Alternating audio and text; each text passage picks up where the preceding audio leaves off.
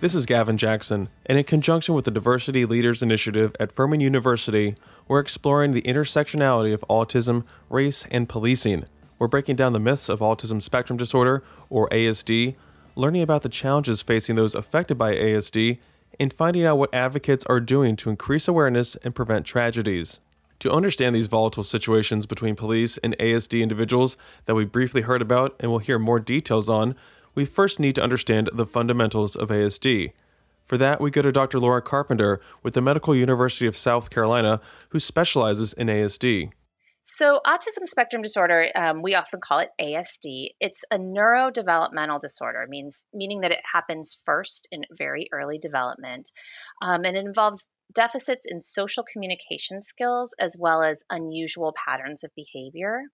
And we know that um, even though um, early intervention is very helpful for young children with autism, approximately 80% of those diagnosed with autism in childhood will go on to have interfering symptoms of some type throughout their lifespan. So, even though symptoms might become less obvious over time, um, they might result in greater functional impairment as demands for independent functioning increase with age. So I think about um, diagnosis of autism as sort of falling into two groups. There's the um, sort of early diagnosis group and the late diagnosis group. So I think of the early diagnosis group as being those under four. Um, they have pretty classically defined symptoms, significant social difficulties, significant repetitive behaviors. Um, when we're looking at kids being diagnosed after four, the picture tends to be a little bit more complex. So you've got kids that have other co occurring conditions or things that make their presentation more complicated, health issues or complex psychosocial issues. Um, and so, um, and they might, kids diagnosed after four sometimes have sort of a less classic autism presentation. Terminology is also important to understanding people and situations. Just like we no longer call someone handicapped, you wouldn't call someone retarded either. An appropriate term is to say a person with disabilities. When referring to someone with ASD, it's common to say a person with autism or that they're on the autism spectrum, which encompasses different levels of the disorder, and some even prefer being called an autistic person. Dr. Carpenter explains that it comes down to a common courtesy we all do, and that is asking how a person wishes to be identified. In recent years, I, I, think some young people with autism have begun to advocate for the term autistic person as opposed to the traditional sort of person first language that we've all been taught, which is person with autism. Um, and I think these advocates have argued that autism is, is an essential part of their identity and they want to be identified as an autistic person. Um, and so I think the best solution is just to ask the person about their preference and to defer to their wishes regarding how they want to be described. Now that we have some terminology, Dr. Carpenter explains an ASD diagnosis and symptoms. She gives us deeper insight on social development issues among those with autism and the behaviors they may exhibit. We have the social difficulties and the restricted repetitive behaviors. So, in terms of social difficulties, um, people with autism might have difficulty um, reading other people's nonverbal expressions like eye contact, and they might have difficulty also sort of picking up on nonverbal cues from the environment. Um, so, understanding like in what context you're supposed to behave one way, whereas in another context you're supposed to behave another way. Um, and they often have difficulty with this sort of back and forth of um, social interactions. We call it reciprocity. So, in a conversation, it might feel very one sided um, because the conversation just sort of dwindles off, or the person with autism might dominate the conversation um, or kind of respond very um, in a scripted way um, or a very perseverative way. Um, we also know that people with autism really struggle to develop meaningful relationships. Um, so, you know, most people with autism very much want to have meaningful relationships, but they can have a lot of difficulty navigating the social world. So, even when they learn social skills, they might have difficulty applying those skills at the right time and in the right circumstances. Um, and I've found that for older people with autism, friendships often arise around shared interests. So, particularly um, when it comes to the intense interests associated with autism. So, that sort of brings me to the other domain, which are the restricted repetitive behaviors. Um, so these can be really broad. So some people with autism have repetitive motor movements like hand flapping. Um, some people have repetitive use of language, like saying the same thing over and over.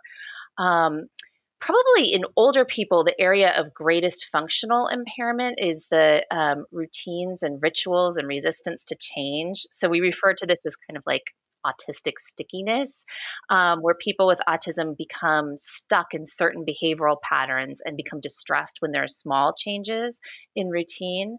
Um, and then we also have, you know, what most people think of when they think of autism are the intense interests. Um, so sometimes these are interests that everybody else has or that many other people have, but for the person with autism, it's simply all encompassing. They can't talk about or think about anything else. And then in other cases, they're very narrow, specialized interests.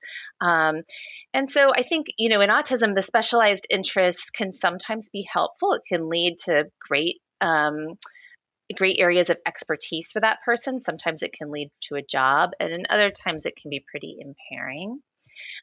Um, and then finally, we have the sensory issues, which are so difficult to understand. Um, so, you know, people with autism have both sensory aversions and sensory attractions, and both of these types of behaviors can be present in the same person at the same time.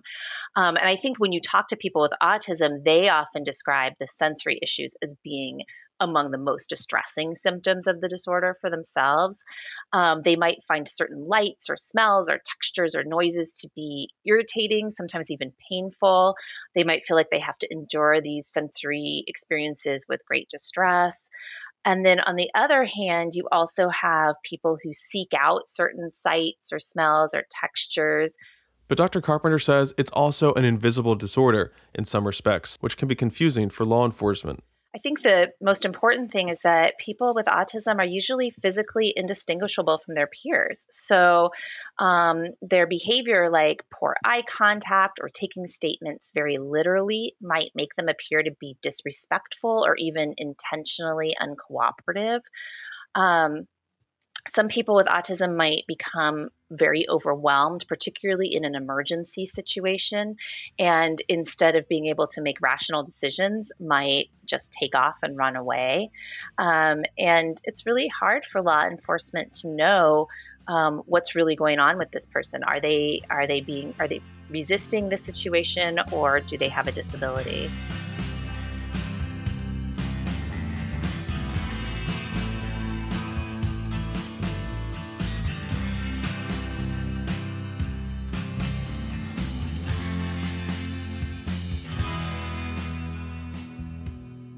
These behaviors, such as fixations, social misunderstandings, sensory issues, and others, can result in problems for people with autism.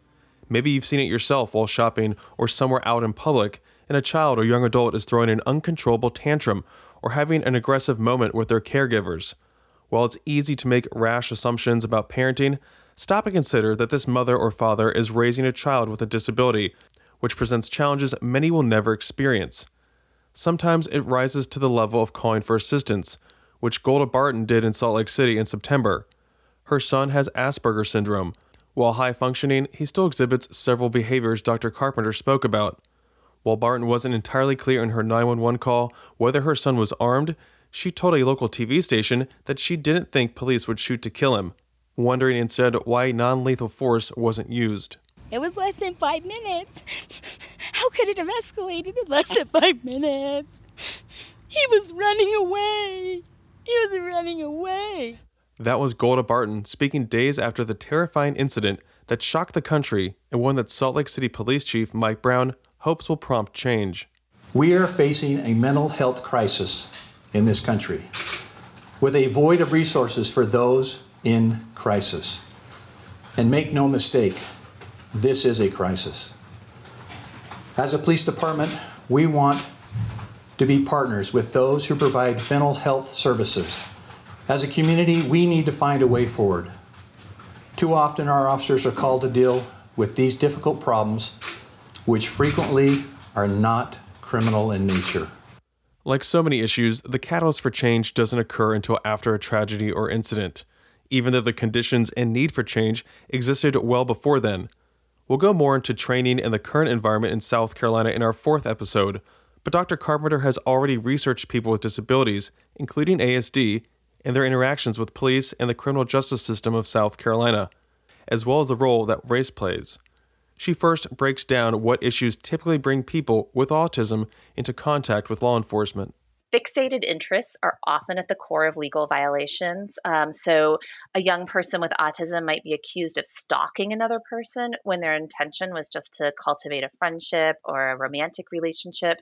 And that young person might not recognize how their interest would be interpreted by the object of their fixation. Um, I think some youth with autism also don't fully appreciate social rules regarding privacy and personal space.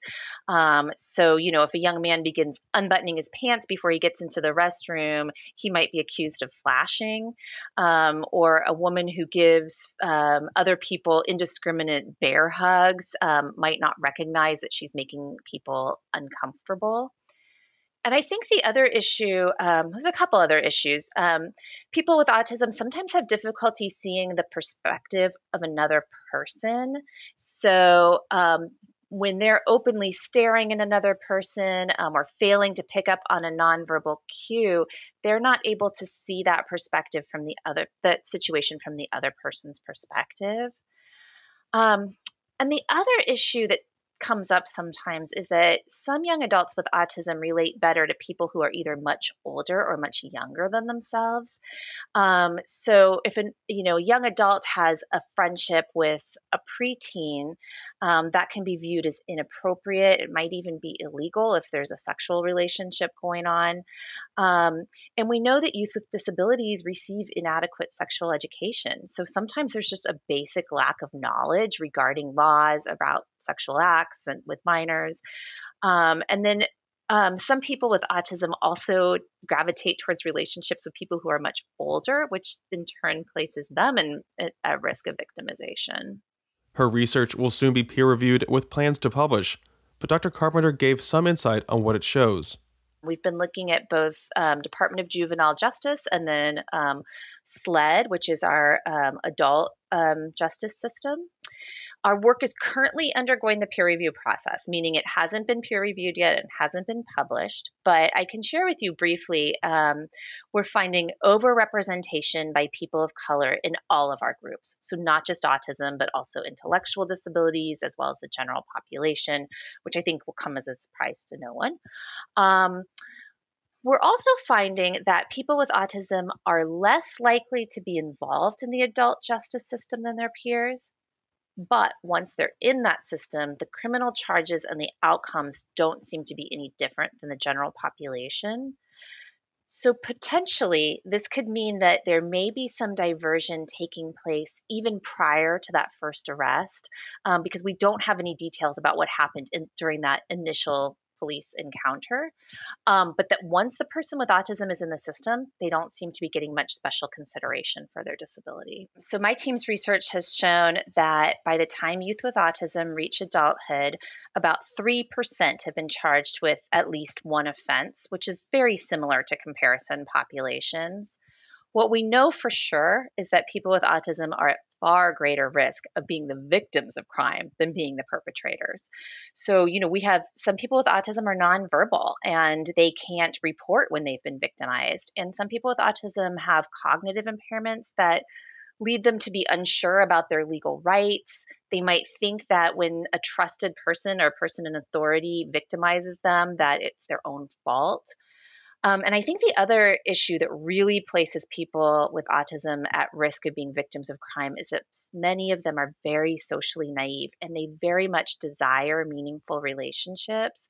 And that can be um, a recipe for victimization.